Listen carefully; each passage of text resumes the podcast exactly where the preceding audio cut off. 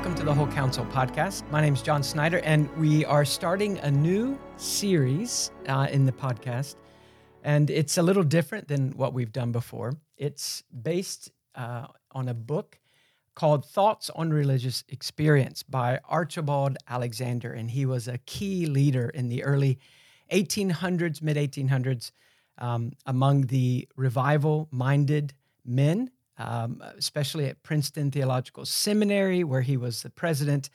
Um, he was a really uh, quite a, a, keen intellect, but a very warm-hearted pastor, and so it's an unusual combination. Um, and we want to benefit from what he writes. We're only going to use a small section of this book, and uh, we will do a giveaway. And so, if you're interested in that, you can look at the show notes. We'll be giving away one of these by Banner of Truth thoughts on religious experience, and we will give away one of their revival and revivalism by Ian Murray.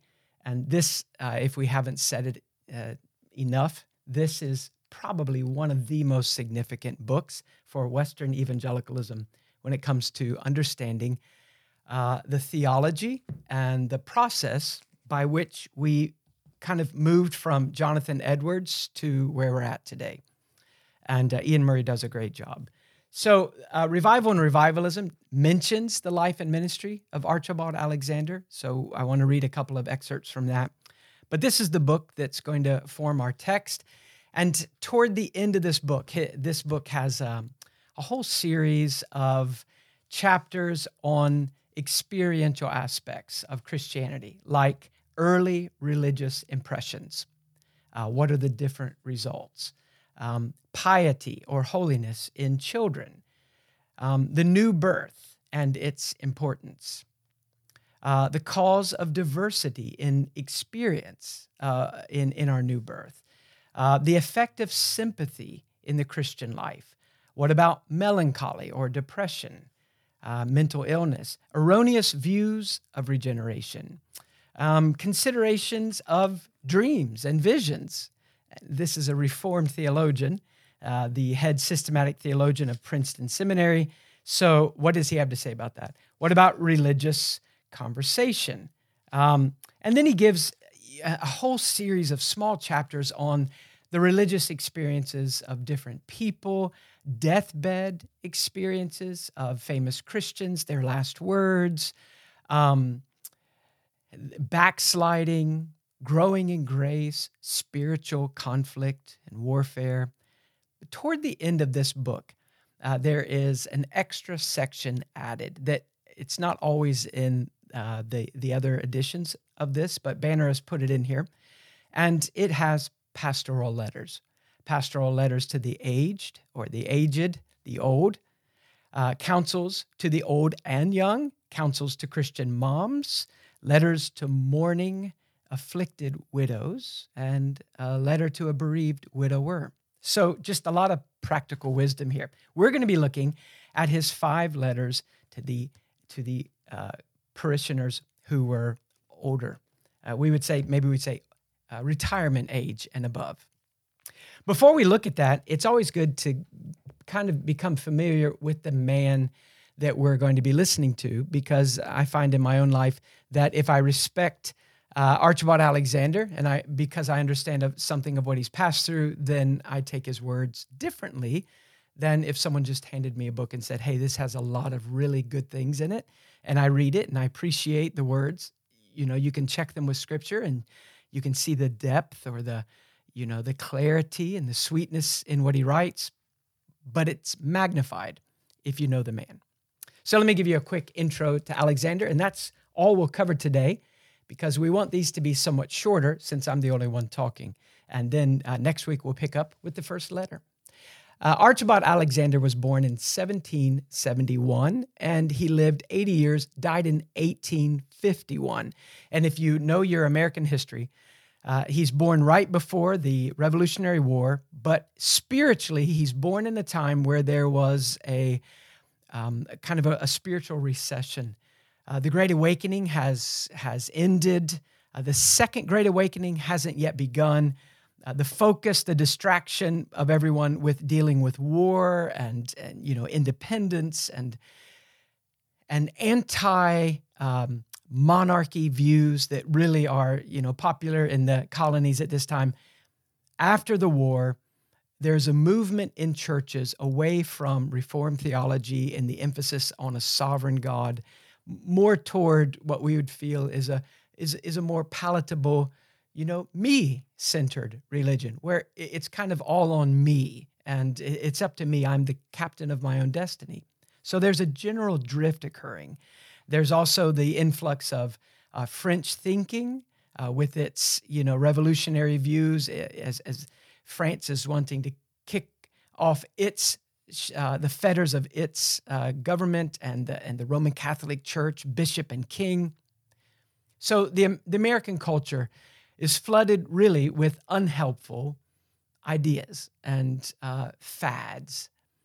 The churches suffer, and there's a great decline. And if you have watched the uh, Behold Your God, uh, the first study, we talk about that, and we talk about how God used um, Jonathan Edwards' grandson, Timothy Dwight, at Yale to really to be a man who spearheaded uh, and trained um, many of the men involved in the Second Great Awakening.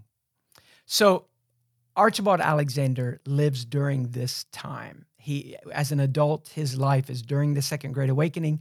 He takes a theological stand against Charles Finney and the new views that are kind of coming into the church and warns uh, the people that these are not biblical and they will have terrible consequences, which they did. But Alexander's not as well known as some of the other men of that era. And I want us to get the quick introduction.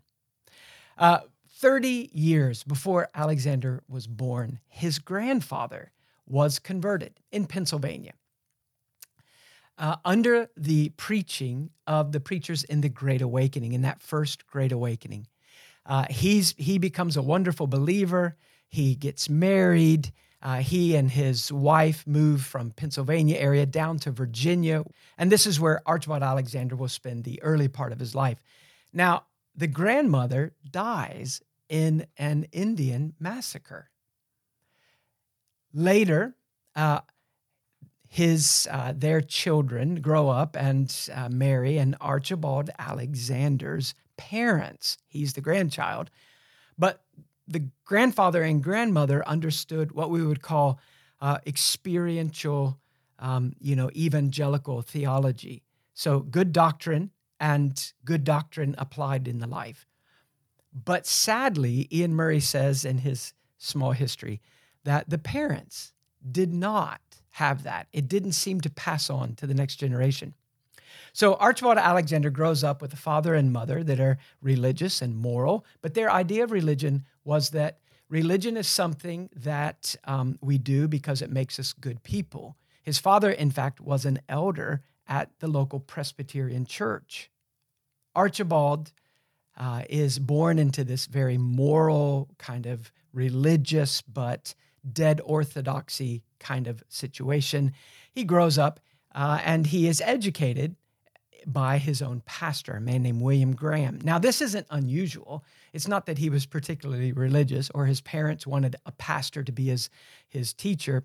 Uh, it was pretty common in the day that the pastor, who would have been well educated, if they lived in an area where schools weren't easily gotten together, then then pastors would take a, a, limited number of students together into their home, or, or they would be the kind of the headmaster of a small school.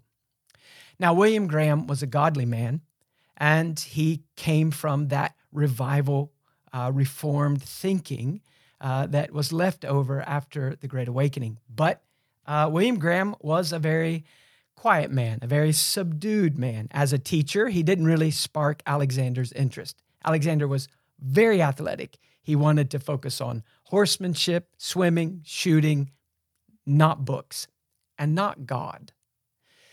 Uh, William Graham's sermons, Alexander, Archibald Alexander refers back to them as an adult, and he says that Graham would get up in the pulpit and mumble quietly along and clear his throat so frequently that Archibald Alexander, looking back, said that his pastor was the single worst preacher he had ever heard up to that point. It's not the end of the story for Mr. William Graham, so hang in there. Uh, Alexander reaches age 17. He's a brilliant young man, and his father feels like he's got enough education. It's time for him to get out in the world and get a job. And so he goes and becomes a tutor to a wealthy family in a neighboring town. And while he's there, uh, this family, again, is, is a moral, church going family. But while he's there, in this wealthy man's home, there are boarders. There are other people who are living there, you know, and renting a room and there was an older lady named Mrs. Tyler. Now, she's very old. She has trouble reading because of her eyesight, but she's also very godly because years prior to this, while the Presbyterians at this time in Virginia tended to be pretty cold, the Baptists had caught fire. And the Baptists, in, influenced by uh, really the stirrings of that Second Great Awakening, are quite distinct. The emphasis on experiential religion, you know, experiential reformed theology. Uh, something must something in religion must it's it's more than just being known. It must be felt. It must be lived. So old Mrs. Tyler in the home began to witness to the young tutor, uh, Archibald Alexander. Now, Archibald Alexander is religious, and so he feels that Mrs. Tyler's talk about conversion and an experiential new birth where a person realizes I've gone from death to life. He, he had never heard of this in his Presbyterian church. Uh, as I said, the church wasn't very healthy. He later says that he had never seen one person converted in his first 17 years of life in church. Mrs. Tyler talks about things in a way that Archibald Alexander doesn't know what to do with. And he chalks it up at first to the fact that she's a Baptist. Later, as he's working with that same family as a tutor to the children, he, he meets another man, a businessman, a worker, uh, another older gentleman who is also a Baptist and who also talks to him about the new birth. And Alexander is confused. Why are you keep talking about this, this experiential, you know, uh, eh, time in a person's life where we go from spiritual death to life? I, I'm a I'm a young um, man who has been baptized into the church. I don't need anything more. I'm a moral, good guy. So he thinks that this is just the Baptist. Now, while he's bothered by this, Mrs. Tyler, the elderly lady, asks him, would he mind in the evenings reading to her because she can't read anymore? And she gives him the works of John Flavel, a Puritan and he is a Presbyterian Puritan. So Archibald Alexander is very happy because he feels finally he's going to hear some Presbyterian views about these things and not just those Baptists. But as he begins to read the works of John Flavel, God uses that period to really begin to bother him, to awaken him. And, and Alexander mentions that later in life, he mentions that at that time he began to take uh, prayer seriously. He began to take Bible study seriously. He would often use his free hours in the evening after tutoring the children and reading to Mrs. Tyler. He would often take time to just go with the Bible and get away and go to a, a quiet spot in the woods and uh, pray and seek the Lord. And during one of those times, the Lord worked in him in such a wonderful way that he was genuinely converted. And you know that Bible knowledge that he got as a as a child, as a young man from attending church, good doctrine, but now it catches fire. And now it becomes Alexander's life and not just religious talk. Well, he begins then to turn his mind toward Christian things, and eventually he starts to study for the ministry. But while all of this is happening, he hears about uh, a wonderful working of the Lord, uh, a real reviving among the Presbyterians. So, not the Baptists, the Presbyterians, back home. So, he and his old pastor, uh, uh the Reverend Graham, they go to, to this town and they go to a, a meeting where a, a man is preaching and the Lord is wonderfully changing the people in this town and in this church. And it really strikes Alexander. He, he just can't forget what, what a sweet and, um, you know, deep and lively change has come over the people. Prayer meetings are different. Their lives are different. How they talk about God is different. How they treat other people is different. Now, while they're at this meeting, William Graham, his pastor, who is the mumbling, throat clearing, worst preacher, is asked if he would preach one of the meetings because he's he's part of this denomination and he is a godly man and the young people at these meetings are not excited to hear that William Graham is going to be preaching you know the next time. They want someone who's exciting. They don't want William Graham. Everybody knows how he preaches. He's so boring.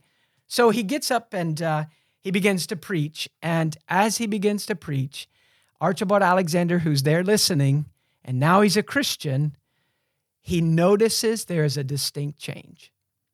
It's as if Graham himself is impacted by God's extraordinary work among the people, and his preaching becomes alive. And Alexander writes that from that point forward, William Graham was one of the most effective, uh, impacting preachers in the whole region. Well, he uh, he never forgets these early days of the revival, uh, and in fact, in that area in Virginia, uh, the Presbyterians in particular, the Baptists as well, there are about five seasons of revival, five periods of extraordinary work of the Lord among the Christians primarily, and then through the Christians from 1787 to 1851. Now, what happens then is in the Presbyterian churches, that good doctrine is joined with a solid experiential application and knowledge of these things. And um, experiential religion is no longer neglected or treated as a non essential.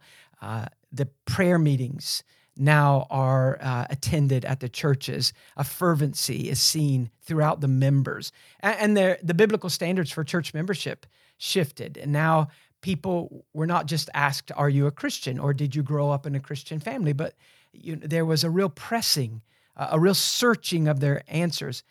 Are you walking with the Lord? How is the scripture of God? How is this word of God impacting you? How are you responding? How are you applying the word of God? How are you living upon Christ and working it out?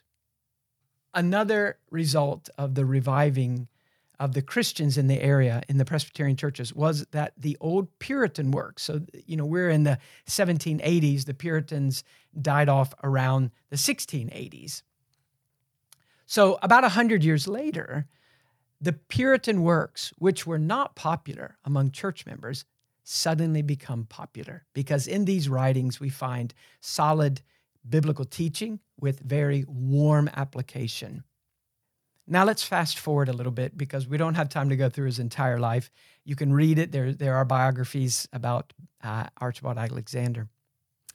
But in 1812, after some pastoring and working with other um, educational institutions, uh, Archibald Alexander and other pastors begin to be concerned that uh, the theological institutions in America are failing to really prepare men for the ministry. So they feel that there needs to be a new seminary.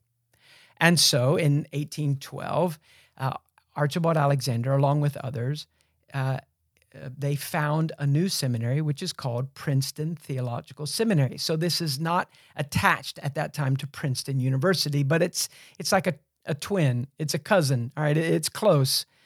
But the, the seminary is taught and run by other men. In 1814, uh, Archibald Alexander is unanimously voted in uh, as the president. And he's also the chief theological teacher, he's the, the, the chair of theology. Now, understand that in 1814, they gave a survey of the school to see where the students were in their religion. And uh, they also surveyed over at Princeton. And here's what they found in 1814, at Princeton College, not the seminary, which is just now being founded, only 12 of the 105 students professed to be Christians at all. So, of the 105, 12 say, Well, we're Christians, and the rest deny Christianity or say, I'm not interested or no, I'm not a follower of Christ. The, the college and the seminary were meeting separately until a fire burned down uh, the church uh, where all the college students attended in Princeton, New Jersey. And so uh, the, the seminary students and the college students had to meet together for worship on Sundays, and Archibald Alexander preached. And God used that in those years um, to stir the students and to do a mighty work among them. In fact, after three months of meeting together and hearing from Alexander and, and God working through those gathered Sundays, there was such a work of the Lord among even the Princeton college students that it was hard to find, Alexander said later, it was hard to find a dorm room at Princeton College that had not become uh, a place of earnest devotion and prayer. Years later, it's very helpful to understand that Alexander describes this time and he says they only used two tools to promote uh, this revival of religion preaching and prayer.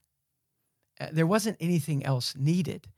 And these things were used in an extraordinary way. Uh, you know, that you, you see the extraordinary need. And so prayer is given to this, you know, the seeking of God uh, by his people that he would come and, and, and stretch out his arm and in, in a great display of mercy and strength that he would work among the students and among the churches. And he did. And the prayer was uh, at an extraordinary level.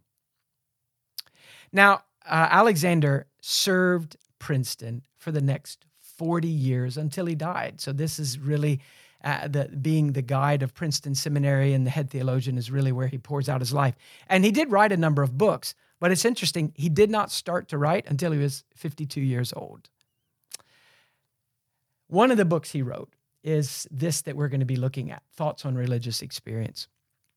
Because as, as a Reformed theologian, Alexander, in his own experience, in his own life, he knew the difference between good theology with, without application and good theology with application, good theology without an experiential grasp of the truths, and good theology with an experiential grasp. And he understood that this was a life and death matter. It wasn't just a, you know, your preference.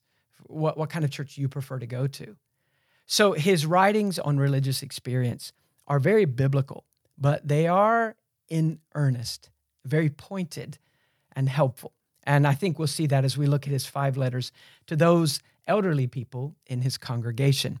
Uh, one last thing about Archibald Alexander, and that is with his background in pastoring and seeing revival occur in his own church, seeing revival occur, as I mentioned, five seasons of it during his lifetime in that region, Alexander understood that genuine biblical seasons of revival, where the work of the Spirit is lifted to a, pitch that is unusual, that this understanding of the work of the Spirit in uh, fulfilling the covenant obligations of God, in sending the gospel across the world, and in uh, rescuing and saving all the way, preserving, protecting, and causing the church to flourish. So Alexander understood that in, in, the, in the theological category of pneumatology or the doctrine of the person and work of the Spirit, revival was a legitimate biblical category. It was a serious theological topic. But when Alexander dies and other good men take his place as the uh, professor of you know systematic theology, you see a definite drift at Princeton uh, and in other places among Reformed men away from treating uh, revival as a serious theological topic t- to the point that you see in, in our own day that many, many reformed men, many careful men, uh, feel that revival is a, a kind of a careless category, maybe not a legitimate category at all. They don't deny that God did great things in the past, but it's not a theological category that needs to be uh, carefully understood uh, historically understood, biblically, and explained. So, up to the death of Archibald Alexander, it tended to be reformed, theologically clear men who wrote about revival. After, it tended to be those who disagreed with the Reformed doctrines. And the reason is Charles Finney. Uh, when the old guard dies, that still remembered real revival, and the new guard comes up, they agree on paper. Uh, they are they're careful with their biblical texts and their hermeneutic, but the problem is they've never seen God move in the mighty way that Alexander and others had seen. And so, for the most part, all they think of when they think of revival is either old accounts or Charles Finney's perspective on revival, which was uh, very destructive in many ways. So, they move away from that theme. In my opinion, that makes Archibald Alexander a really valuable theologian for those who care about biblical doctrine and about the theme of real revival. And we'll pick that up next week as we look at his first letter.